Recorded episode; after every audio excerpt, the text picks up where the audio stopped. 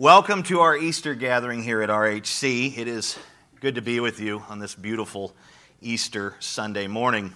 I am, am kind of excited to announce that uh, God has set things up in such a way that uh, we will be able to stay in our regular teaching series today. We've been teaching through the Gospel of John for, for well over a year now. And, um, you know, when you get to these holidays and things, you kind of have to usually kind of deviate away from whatever your normal series is you're in and, and go into something that, that focuses on the subject of that holiday Easter, Christmas, what have you. And uh, so I'm pretty pumped that we don't have to do that today, that we can stay right in the Gospel of John where we've been for a long time, seemingly. And by the way, if you've been with us, this is going to be our 78th sermon in John. So, and um, that's not my accomplishment. That's God's grace and God's mercy and God's leading. So, 78 sermons we've logged so far. This will be the 78th, so I'm really, really pumped.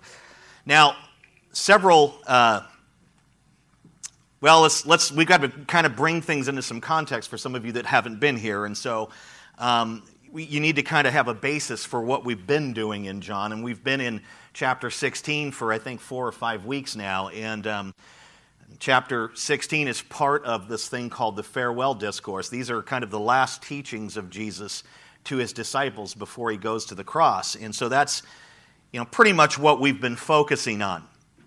And uh, we've, we've managed to get ourselves all the way up to verses 25 and through 20 or through 25 through 33 in John 16. So that's where we'll actually be today. And and last week what we actually looked at was how and Jesus what Jesus was doing he was ministering to his guys who have been sorrowful because they know he's leaving. He's got 11 disciples he's he's been ministering to and he talks to them about how his death, which is going to happen like the very next day in probably 12, 14 hours tops, how it's going to kind of compound their sorrow how it's going to make them sorrowful. They're going to know that he's died on the cross. Some of them will witness that from a distance, and it's, it's just going to fill them with, with sorrow and sadness and these sorts of things. But he tells them that in a short amount of time, their sorrow will transform and become joy.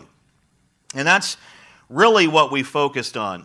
And, and now what we've come to is Jesus' last set of teachings to them uh, before he actually spends a lot of time in prayer. That's all of chapter 17. How many of you have heard of the high priestly prayer?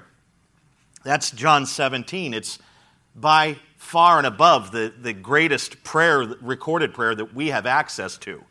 Um, there are some amazing prayers in the Psalms and in other places in Scripture, but this one is, is just so far beyond those. So all of chapter 17 is committed to to that, to the high priestly prayer. And, and that's part of the farewell discourse, but not really. It's just a prayer. He's not giving a discourse. So the section we're going to be in today is the very last bit of stuff he gave them in the discourse. And then you go into 17 and you've got the high priestly prayer. And then you go into chapter 18 and you've got him crossing the Kidron Brook and going into Gethsemane, the Garden of Gethsemane, where he's actually arrested. So you have what we call the arrest narrative or the trial narrative. So, equally exciting, we're looking at the last bit of teaching that he did on that night before he was arrested with his 11, because he had 12, but what happened with the one, Judas Iscariot? He left to betray him, to sell him out. And so, that's what we're going to be looking at today. And this section of verses 25 through 33 is kind of framed as a, as a final encouragement or a final exhortation. And what Jesus does is he focuses on three things the three things are he focuses on the Father's love for the disciples, the disciples' faith in himself, in Jesus, and peace in the midst of tribulation. So that's kind of what we're going to be talking about today a little bit. And uh, I think this text is probably one of the best texts that you could possibly use to promote and present the resurrection of Jesus. So, this is one of the things you're going to be wondering well, how does this text relate to the resurrection? Well, it does in such an extraordinary way. Would people normally go to this text? They're going to talk about the resurrection of Jesus? Maybe not. But if you just slide down to the very last verse and look at what Jesus said in verse 33, you'll see why. In this life you will have tribulation, but take heart, I have overcome the world, which to me is a phenomenal theme for Easter. And we're going to discover how it all relates and how it works in a little bit here. So, if you guys would please take your Bibles and turn to John 16. We're going to be looking at 25 through 33. And if you use an app on your phone or whatever, that's fine. Just make sure that it's on airplane mode or muted or something. We don't want any disturbances during the service, especially now. John 16, 25 through 33. I will pray and then we'll, we'll go ahead and get to work. Father, we submit ourselves to you now and humble ourselves now and just bask in your radiant glory and purity and holiness. And as we do that, we realize we are none of those things. That it's only by Jesus Christ that we have any kind of righteousness, that we're at all presentable to you. And I thank God I thank you, God, that you have given us righteousness through Christ. Those who believe in him are clothed in his righteousness. And I'm thankful for that. I'm thankful for this, this text. Um, it's a doctrinal tour de force. There's so much going on here. Lord, I'm, I'm thankful that um, you were able to, well, not you were able, but you helped me parallel it to the resurrection to see the gospel truth that is represented in this text. And I pray that you would make that incredibly clear to those who are here to listen today. And I pray that this sermon would not be received by anyone here in this room as a mere lecture or just a talk or any of that, that it would be your very word coming to them and piercing their hearts and convicting them of their sin, convicting them of their, their unbelief and great need for our only remedy, our only hope, and that's Jesus Christ. And so we pray that you would save people today, Lord, that only you can do that. We pray that you would sanctify those who are already in Christ, make them a little bit more like Jesus. And we pray our ultimate goal, our ultimate objective here this morning is to bring you glory through the songs, through the prayers, through the fellowship through baptism, through the preaching of your word, through the reading of your word, all that we do, it's all about you, Jesus, and it's about your glory. So help us to, to uh, focus on that now. We love you and pray in Jesus' name. Amen. Okay, once again, John 16, 25 through 33. We're going to look at our first point. Number one, we're looking at the Father's love for the disciples, for those particularly those guys that are in that room with, or not in the room, but they're walking with Jesus toward Gethsemane right now. And we see this represented in verses 25 to 28. I'll just read it and then give you some explanation. Jesus continues by saying to them now, I have said these things to you in figures of speech. The hour is coming when I will no longer speak to you in figures of speech. And let me tell you, they were rejoicing when they heard that but will tell you plainly about the Father. In that day you will ask in my name, and I do not say to you that I will ask the Father on your behalf. Why? For the Father himself loves you, because you have loved me and have believed that I came from God. And he says this in 28 I came from the Father and have come into the world, and now I am leaving the world and going to the Father. So Jesus begins by in, in verse 25a, he begins by pointing out how he has used figures of speech in his teachings. Well, what exactly is a, a figure of speech? Well, in the, in the Greek here, it's paroimia, and, and what it refers to is these are like veiled statements for which the meaning is not immediately apparent. And in order to come to a conclusion about the meaning, you actually have to diligently look into what he said. It's not a straightforward saying. It's something that has that truth represented in it, but, but it, you, know, you have to actually think about what he said, and you've got to figure out the parallel in it. I can give you some examples from Jesus' teaching of paroimia. In Matthew 15 10, he said this It is not what goes into the mouth that defiles a person, but what comes out of the mouth that defiles a person. Now, some of you are automatic, you're not doing it now, but you're, you're thinking of scratching your head, going, I have no idea what he meant. What is he saying there? In Matthew 16, 6, here's another one. He said, Watch and beware of the leaven of the Pharisees and Sadducees. And the Pharisees and Sadducees were two religious groups. They were opposing religious groups who believed different things. And he's telling them to watch out for the leaven of them. Well, what is leaven? Leaven is something we use in baking, it's yeast. But this is another one of those head scratching moments. What does he mean by this? Of course, they totally misunderstood and thought, well, we hadn't brought any bread with us, so we're going to go hungry. And then there's another example here that takes place immediately after his transfiguration. Maybe you're familiar with what happened there. He goes up on the Mount of Olives with just a handful of guys, and he, for, for just a few moments, reveals who he is and his deity. His glory is shown, and it kind of blows the minds of those who are there. And, and when they're coming down from the Mount of Olives, and when you think Mount of Olives, don't think Mount Everest.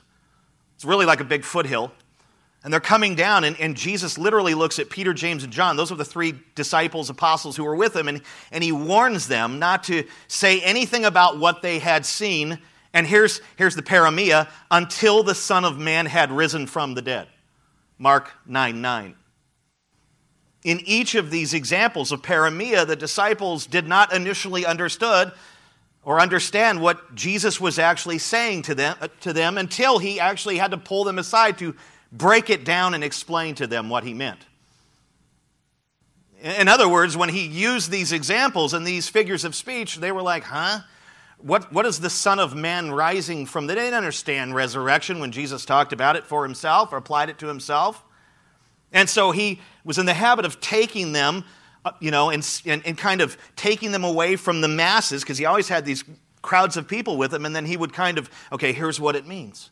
And then they would go, Oh, we're not going to go hungry. You're not talking about bread at all. You're talking about the bad teachings of those religious groups. I get it. Now, if you're like me, you're probably wondering why would you? I mean, you came to, to preach the gospel. Jesus came to preach the gospel. Jesus came to die for his people and rise for his people, these sorts of things. Why would he use figures of speech? Why would he not just speak plainly and clearly every time? Right? Is that what's going through your mind? That's what goes through my mind. Well, sometimes Jesus did this to literally keep the truth veiled, undiscoverable from unbelievers who are spiritually blind as a result of their unbelief and rebellion. Jesus used figures of speech at times to deliberately keep people from understanding what he was meaning. And you might think, well, well that kind of defeats the purpose. Well, it doesn't defeat his purpose. This was a kind of judgment against people who refuse to believe. And quite frankly, no amount of teaching or miracles is going to cause anyone to believe. It's the Holy Spirit who makes a person born again and gives them uh, this ability to believe and to respond. And so at times he just used these things, parables, to to deliberately keep people from comprehending. And, and you kind of get the idea that even if they could comprehend, they wouldn't repent and believe anyways. They're just dead set on doing their own thing. And I think other times that he did it, because he did have some disciples that were in his kind of core group. There were at 12 originally and then 11 later. I think sometimes he used paroimia for them as a, as, as a means to kind of test their understanding and faith. Like, like if they were truly believers or growing in their faith as they're touring with him throughout all of Israel, that he uses these things, and, and these are things that he should be able to comprehend. And so it's kind of becomes like a test of faith. I'll give them a story that illustrates a truth, and let's find out where they're at spiritually. Now, he knows where they're at at all times, but I think he tests them for their own benefit so that they could find that they really weren't grounded in the truth very well the whole time. So, so sometimes it has to do with just keeping people from hearing and understanding, and sometimes it has to do with testing. And yet, in verse 25b, Jesus does something remarkable.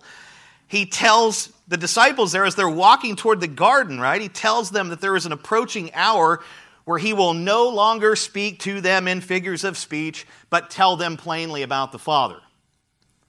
Okay, I've been using figures of speech with you, but there's drawing an hour where I'm not going to do that anymore. The hour in reference here refers to the moment when the Holy Spirit would come and came, and that's on the day of Pentecost. What will the Holy Spirit do according to according to John 16, John 15, what will the Holy Spirit do when he comes? He will guide the disciples into all the truth, verse 13.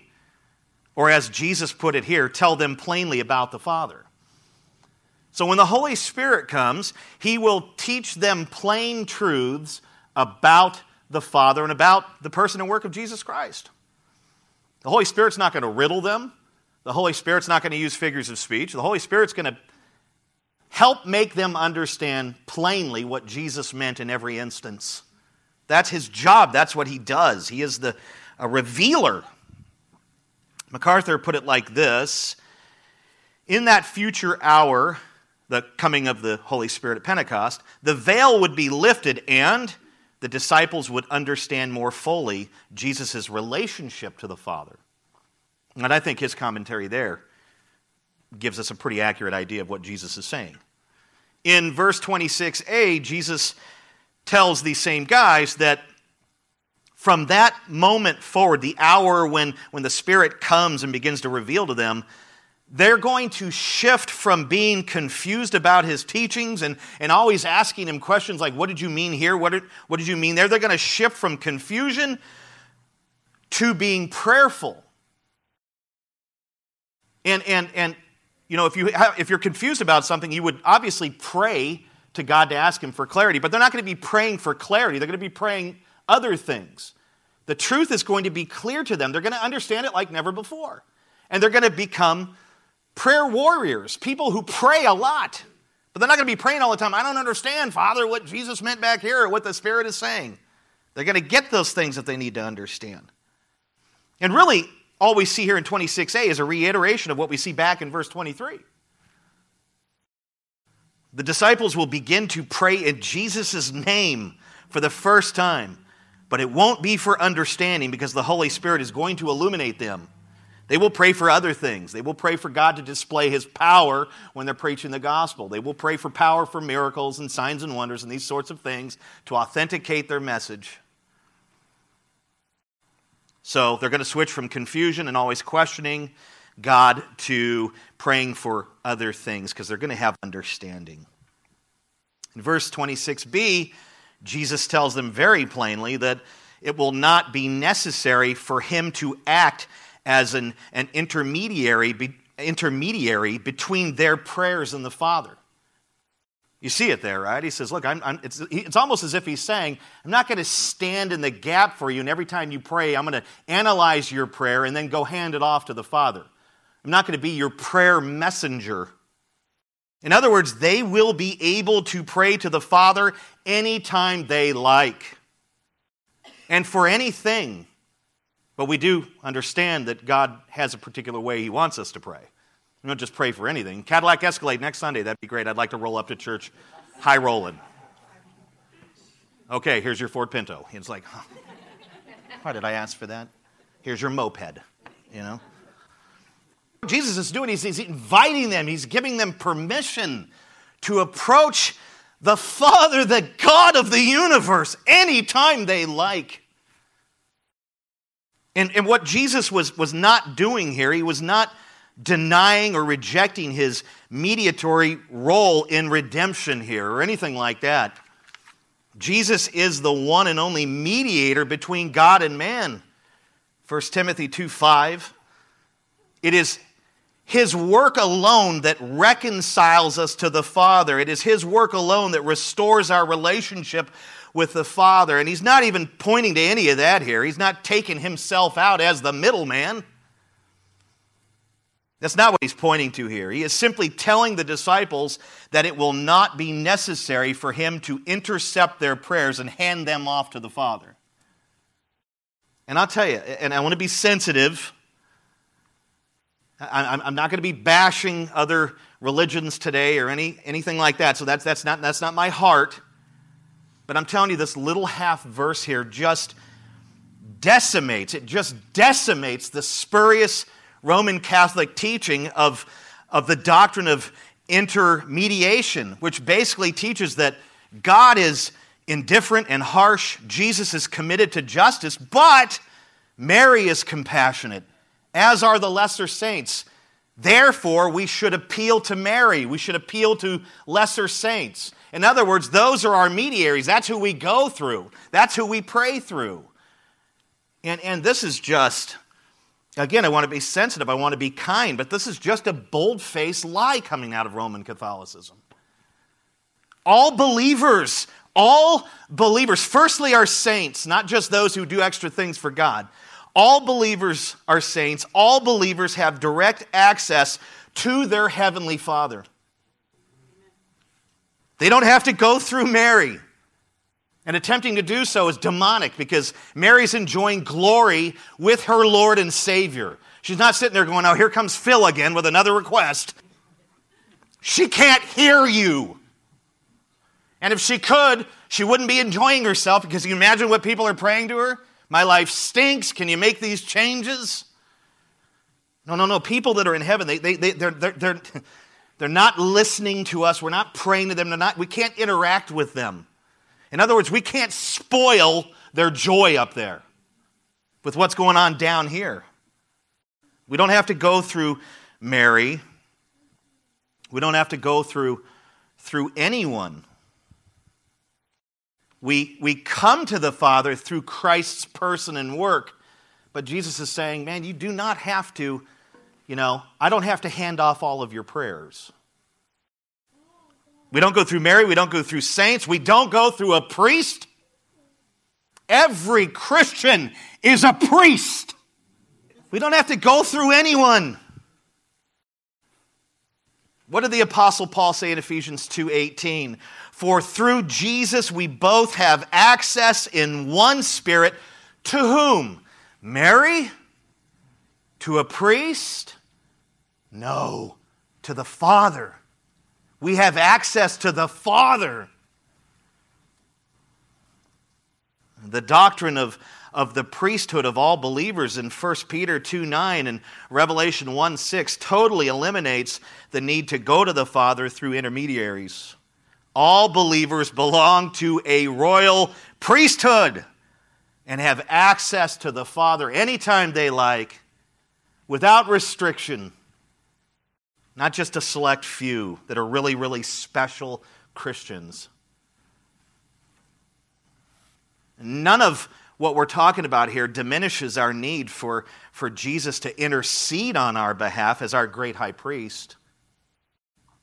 Jesus is not here with this awesome statement of this kind of liberty and free access that we have to the Father. He's not eliminating his role as our, as our intercessor, our great high priest. He's not diminishing any of that. Our access to the Father does not somehow bypass or remove this special work of the Lord. If, if Jesus ceased to intercede on our behalf, we would cease to believe in him. We would lose our faith. Luke 22 32. You remember the narrative there in that, in that gospel where Jesus tells Peter, just earlier on the same evening, he says, You know, Satan has, has asked to sift you, and I'm going to let him, but I've prayed for you that you don't lose your faith.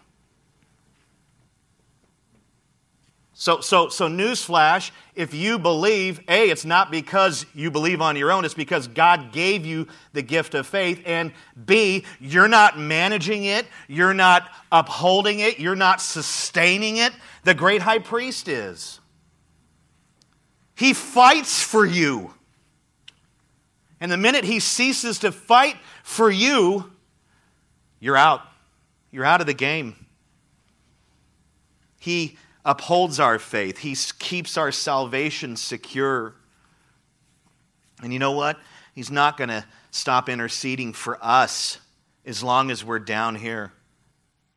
I, I, don't think he'll stop interceding for us. Maybe, maybe ever. I don't know. But logically thinking, he, if he was going to stop interceding for us, it would be when we actually step over the threshold into the celestial city, heaven. Why would he need to intercede for us when we're there in his presence forever and ever? So, Jesus is not negating or, or throwing away any of his roles here or his works that he does here. He's just telling them that, guys, you will be able to go to the Father, you will have full access. to Him. You're going to have a backstage pass. Why? And here, here's a question that arises again. Why, why does the Father grant the disciples and, and, and all believers this kind of access to Himself? Do we even understand here as believers what a privilege this is? This is, we're, we're talking about the Father who created all things, and I get it, God is one, Father, Son, Holy Spirit, but just think of the Father and His perfect holiness, His perfect beauty. If you look upon Him in the flesh, you're roasted. He's so beautiful and glorious. You can't be in His physical presence in this form. I mean, He's just beyond anything that we could ever imagine, and yet this same Father gives His people this access. Why? Well, Jesus gives the answer in verse 27a. What does he say? For the Father himself loves you. For the Father himself loves you. He loves you, men, the men are walking with him. He loves all his people. As a good parent does, he gives access to his children. A bad parent doesn't give access to his children, a good parent does. And God is a perfect parent. Brothers and sisters, I want you to bask in this towering statement from our Lord. I want you to meditate on what it says here. For the Father Himself loves you. I want you to bask in that statement from Jesus. I want you to meditate on it.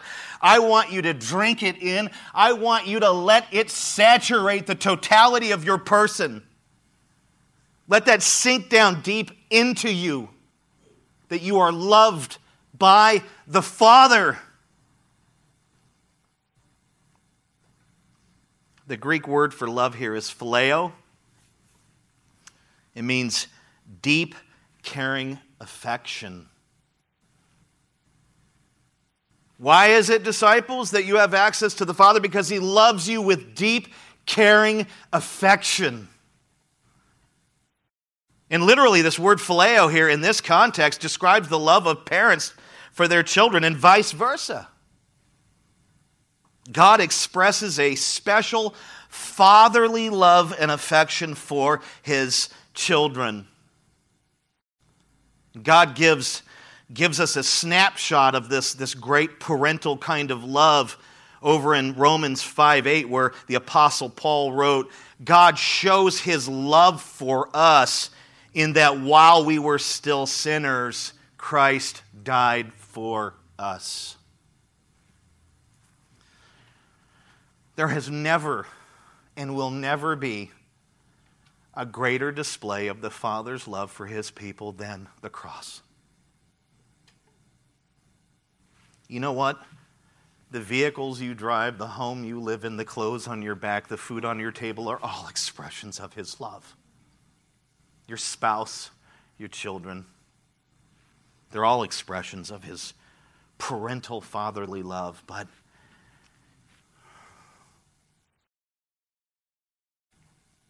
that's the greatest display. The fact that he nailed his own son to that instrument of death. to be loved by a spouse, to be loved by children, to be loved by friends, to be loved by fellow believers is, is pretty amazing. Pretty amazing. But to be loved by the Father is so far beyond anything, anything that we can experience horizontally. There is no higher love than His love. There is no love wider than his love. There is no love deeper than his love. And there is no greater example of his love than his only begotten Son nailed to the cross for our sins. Being loved by the Father is the highest privilege undeserving sinners like you and me can ever experience. That's just a fact. In verse 27b, Jesus provides the disciples with really a second proof that the Father loves them. Because the first proof is that they have access to Him in prayer, and here He gives them a second proof. Let me show you how the Father loves you. And then He gives them a proof here, right? It is the fact that they themselves love Jesus. It is the fact that they themselves believe that Jesus came from God. How, do you suppose they were able to love Jesus and believe that he came from God? Did they do this on their own? No, no man will ever arrive at this conclusion.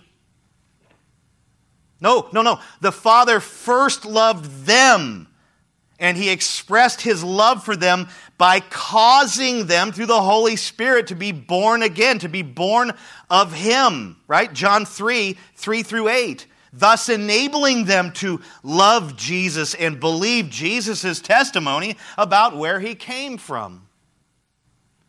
In other words, the fact that they love and believe in Jesus is an expression of the Father's love for them. It's His love that causes their love and faith. That's what's meant here.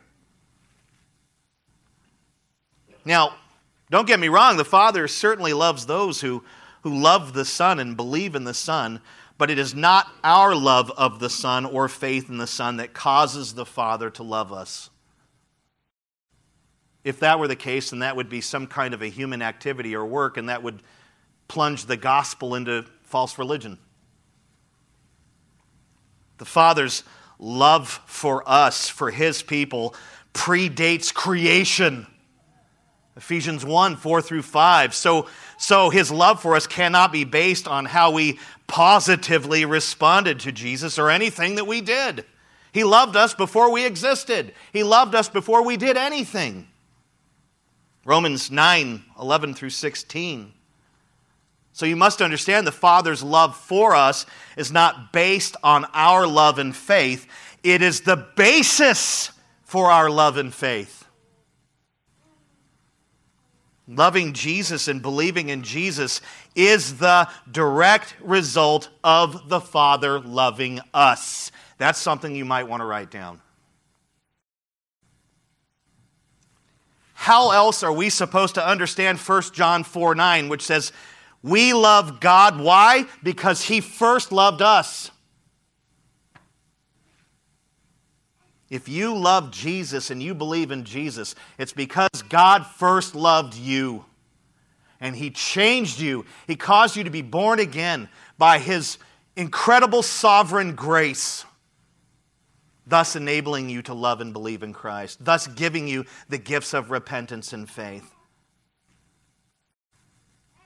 Now you, you've got to, you've got to let this truth sink down into you deeply. Never put your love ahead of God's love. Don't do it. Know that you were loved by God firstly and that you responded because of his empowering love. If you keep going back to this fundamental biblical truth and you keep reflecting on it, he loved me first, man. I simply responded to it by His grace and mercy, by Him loving me first. My love is a response to His love. If you keep going back to that and reflecting on that, and if you memorize that, it, it's going to help you. It'll help to prevent you from trying to earn God's love, from trying to earn God's favor, from trying to earn God's blessings. And tragically, we have a, a the church day is full of people who are running around trying to position themselves and do enough good things to get something from the Father who, who loves them with an infinite love.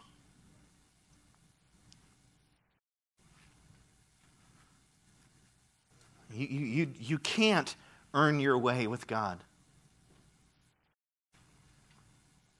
And so don't try to do it. Just, just live in the reality and truth of His love, of His mercy, of His grace. And if you do that, if you reflect on what He's accomplished for you in the person and work of His Son, you will be liberated from this pull to earn, to strive, to position, to gain from God.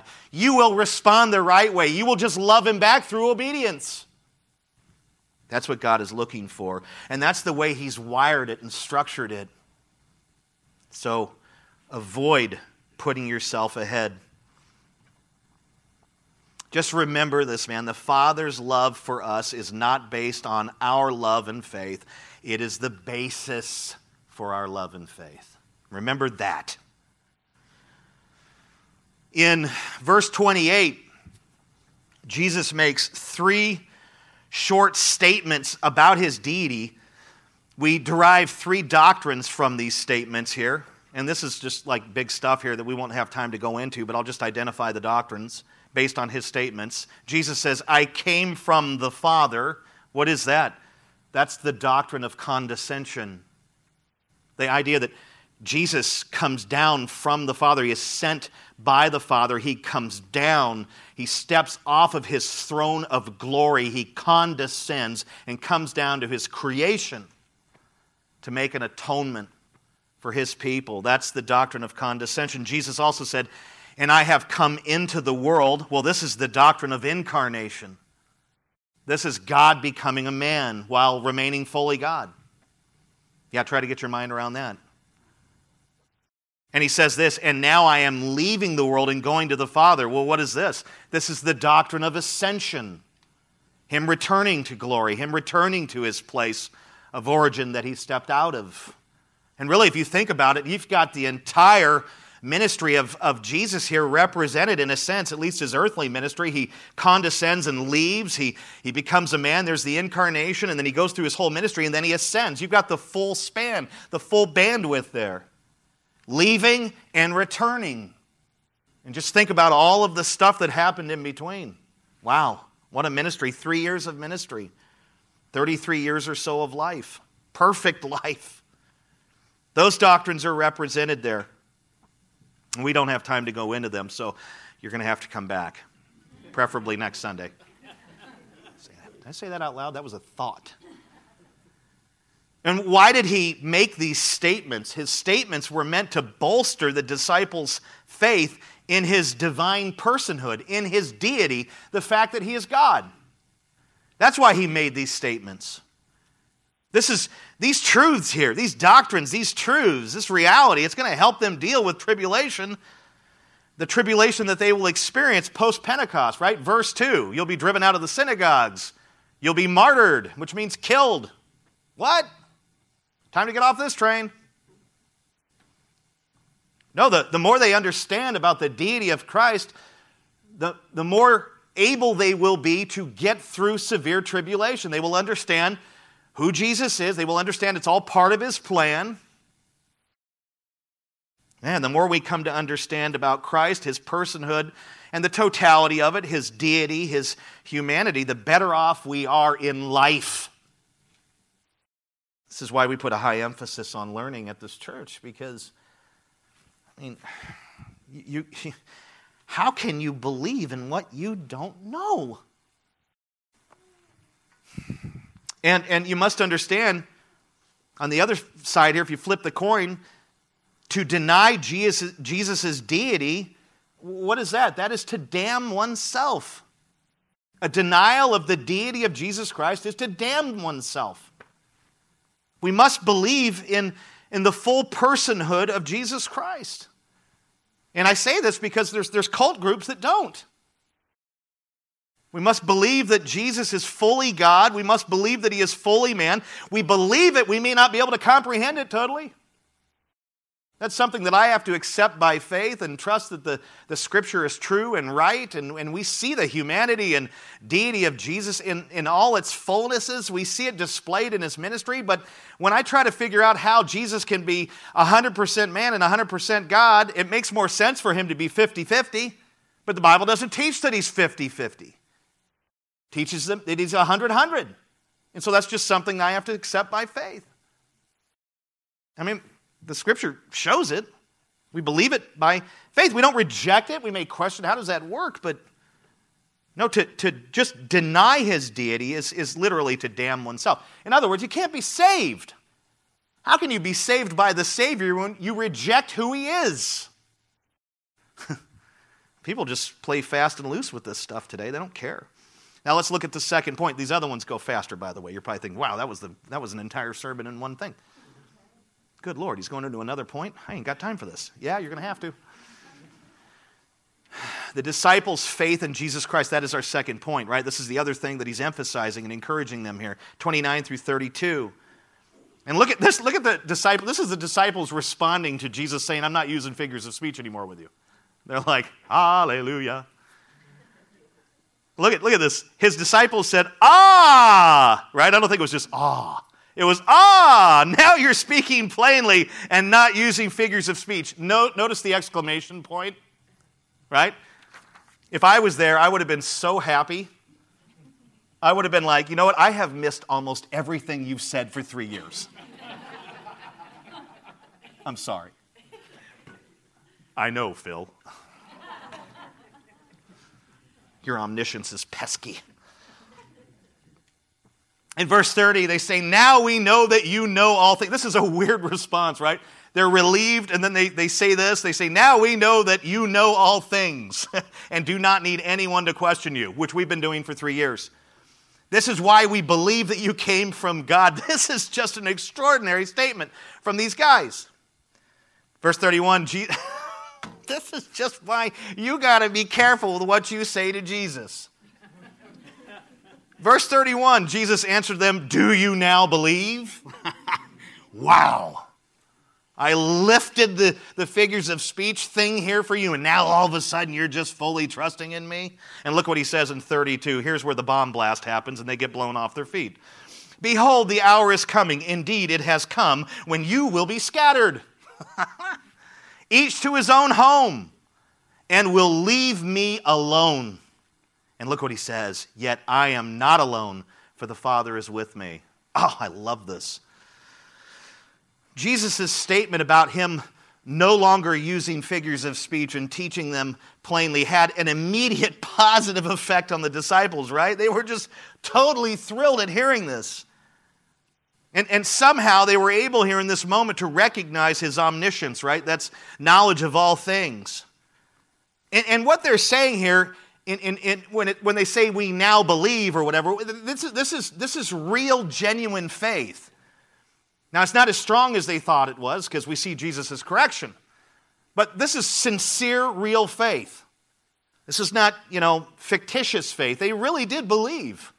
And they were really happy that they were going to be able to hear things plainly, maybe at some point. And it, it, the text also shows that they understood the references to his deity, right? They, they, they understood to a degree the condescension of Christ, the um, incarnation of Christ, the ascension of Christ. Wait, you came from the Father, you, that means you're God because you came down from the Father from heaven. You're going back to Him, obviously that means you're God. They, they were able to connect these dots, they got it. And this you know, being liberated from, so to speak, being liberated from the use of figures of speech and, and these statements about his doctrine just led them to exuberantly acknowledge his deity and to just boldly state their faith in him in verse 30. Bam! We believe. Woo, we believe. Come on, devil, let's go. Right? MacArthur writes their response in verse 30 suggests that at long last they were beginning to understand and the plan of redemption was becoming clear. Yeah, that's what's happening here. This is legit. And yet, in verse 32, Jesus seeks to reel them in just a bit. Their faith had been bolstered, obviously, but they did not yes, yet possess the fullness of the Holy Spirit's presence and power, which means what? Right? The Spirit had not come yet. Did these men have the Spirit? Yes. But it was a different unction. On the day of Pentecost, the Spirit came in fullness and power. And so they had the Spirit in a sense here because nobody believes apart from the presence of the Holy Spirit. But they didn't have the Holy Spirit yet the way they would after Pentecost. And what does that mean? It means that even though their faith was bolstered and they had the Holy Spirit, in a sense, it, when you follow it all the way out to the fullness of it, it means that they would not be able to stand firm in the very near future. My paraphrase of, of 31 through 32a, it was as if Jesus had said, You boldly stated that you believe I came from God. Be careful not to get too ahead of yourselves here. there is an hour coming when you will scatter, abandon me, and return to your homes. Jesus just has a way of just humbling us. We just think we're there, and he says, You're not. And they didn't even know what was going to happen yet, right? This is several hours before they actually scattered. They didn't even know it was coming. Jesus is prophesying here. You guys are big men of faith now, huh? Because I'm not going to use figures of speech with you. Hallelujah. But guess what? In a few hours, you're going to bounce. That's what he tells him. That's just why you just, when you're with Jesus, you shut up. And then he says, I know what you're thinking. You say, you can't escape it. He knows what I'm thinking right now. Okay, I'm not thinking about anything. Yes, you are. You're focusing on not thinking about anything. You just can't win with him. Now, what hour was Jesus referring to here, right? There's an hour coming when you're going to scatter. This is the hour of his arrest at Gethsemane. This is just hours away. And this is the second time that evening Jesus prophesied about the disciples scattering and leaving him. We don't see the first occurrence in John's gospel, we see it in Matthew 26, verse 31. He tells them, You're all going to leave me. If you slide forward to Matthew 26, verse 56, you will see that this is precisely what the disciples did when Jesus was arrested. I wonder if while they were running away, they're going, He is true, He's right, His prophecy is true. Look at me, I'm pathetic. But I'm going to keep running because those guys have clubs and swords. Jesus' words, his prophetic words, were literally fulfilled just in a couple hours. It was when he was arrested, just shortly after his arrest. Of course, Peter turned into a samurai chopped a guy's ear off. He was bold for a minute there, but you know, just a few moments later, they just jammed. They scattered, they left him, and Jesus' words were fulfilled. And guess what else was fulfilled in that, in that moment that Jesus prophesied would happen, that they would leave? There's a messianic prophecy in Zechariah 13, verse 7, which says, Strike the shepherd, and the sheep will be scattered. That's prophesied the, that's prophesied beforehand. Jesus reiterates it. It's fulfilled that same night as they run off. And some of them went to their homes, and some of them followed at a distance. Peter. In verse 32b, Jesus tells the disciples that, that even though they will scatter and leave him at that moment, he will not be alone because the Father will be with him. I don't know about you, but Thank you, Jesus, for reminding me of that massive truth. I draw great comfort from the Lord's statement here. Friends and, and loved ones, they, they, they, they come and go. They come and go. But God is always with his people. Always. He never leaves them, he never forsakes them. What did Jesus, who is God, say in Matthew 28 20? Behold, I am with you always to the end of the age. Love that truth. We need that truth, don't we?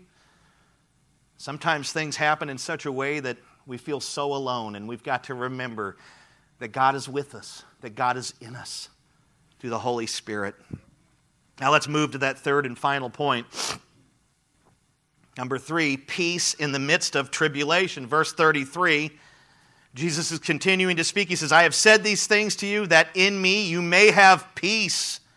In the world you will have tribulation, but take heart, I have overcome the world. Now, Jesus is omniscient. I've mentioned this. He knows all things, right? He knows that the disciples will face tribulation after he is physically gone, after Pentecost. And he has already stated how the world will hate them. Chapter 15, verse 18. He stated what they will experience because of this hatred of the world, right? Excommunication, martyrdom, right? Chapter 16, verse 2.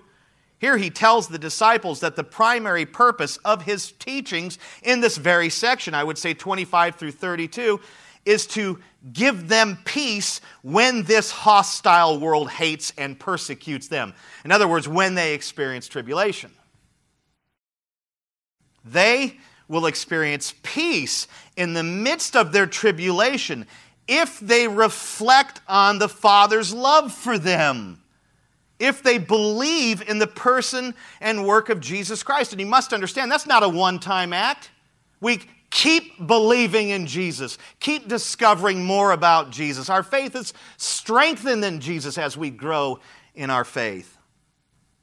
And they can have peace in the midst of horrific tribulation and persecution if they remember that the Father loves them, if they continue to believe in the person and work of Jesus Christ. And according to verse 33, if they remember a massive truth, and what is it?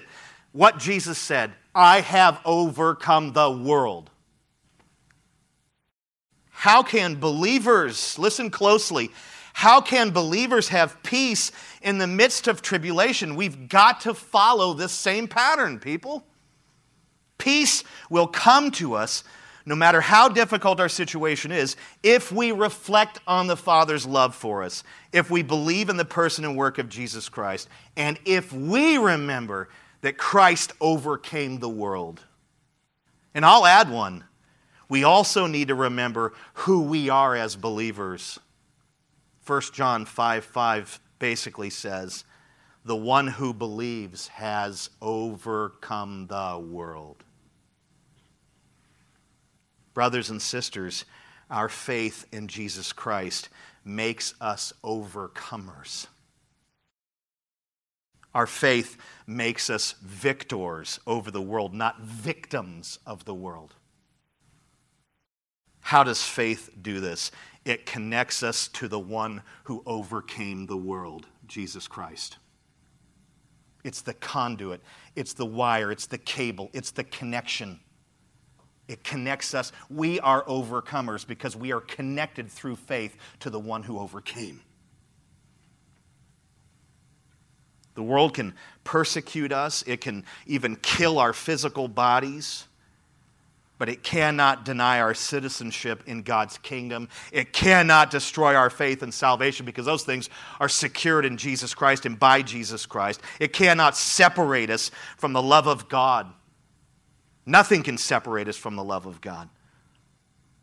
The tribulation we experience in life, the tragedies that we go through, loss, sickness, illness, whatever it is, none of those things have the power, have any kind of literal power over our citizenship, faith, and salvation, over the love of God to us. They don't have any power over those things. They cannot disrupt or destroy those things. Now, you might be thinking at this point, how is our passage, and more particularly verse 33, a perfect text for Easter, a, a great theme for Easter? I told you at the beginning, it's, it's just perfect for it, and you've probably been thinking the whole time, he hasn't even talked about it. This is the worst Easter sermon I've ever heard. well, let me ask you a question. How do you suppose Jesus overcame the world? Did you think about that? He did it through his perfect life. He did it through his sin conquering crucifixion. He did it through his account settling burial. And he did it through his death and devil destroying resurrection. That's how he did it. That is how he overcame the world. Through his life, death, burial, and what we commemorate and celebrate today, his resurrection. There's the connection. When we repent of our unbelief and put our trust in Jesus' life, death, burial, and resurrection for our salvation, we are, we are saved from God's righteous judgment. We are saved from his divine wrath, and we become overcomers. Have you repented and believed in the person and work of Jesus Christ? Today is the day of salvation. Now is the time to repent and believe. I would just simply encourage you to, to pray to the Father and ask Him for mercy. Ask Him to cause you to be born again through the Holy Spirit. Ask Him to grant you the gifts of repentance and faith so that you can believe in the person and work of His Son, Jesus Christ, so that you can be saved. John 6:37 Jesus said, all that the Father gives me will come to me, and whoever comes to me, I will never, I will never cast out. Never. Never.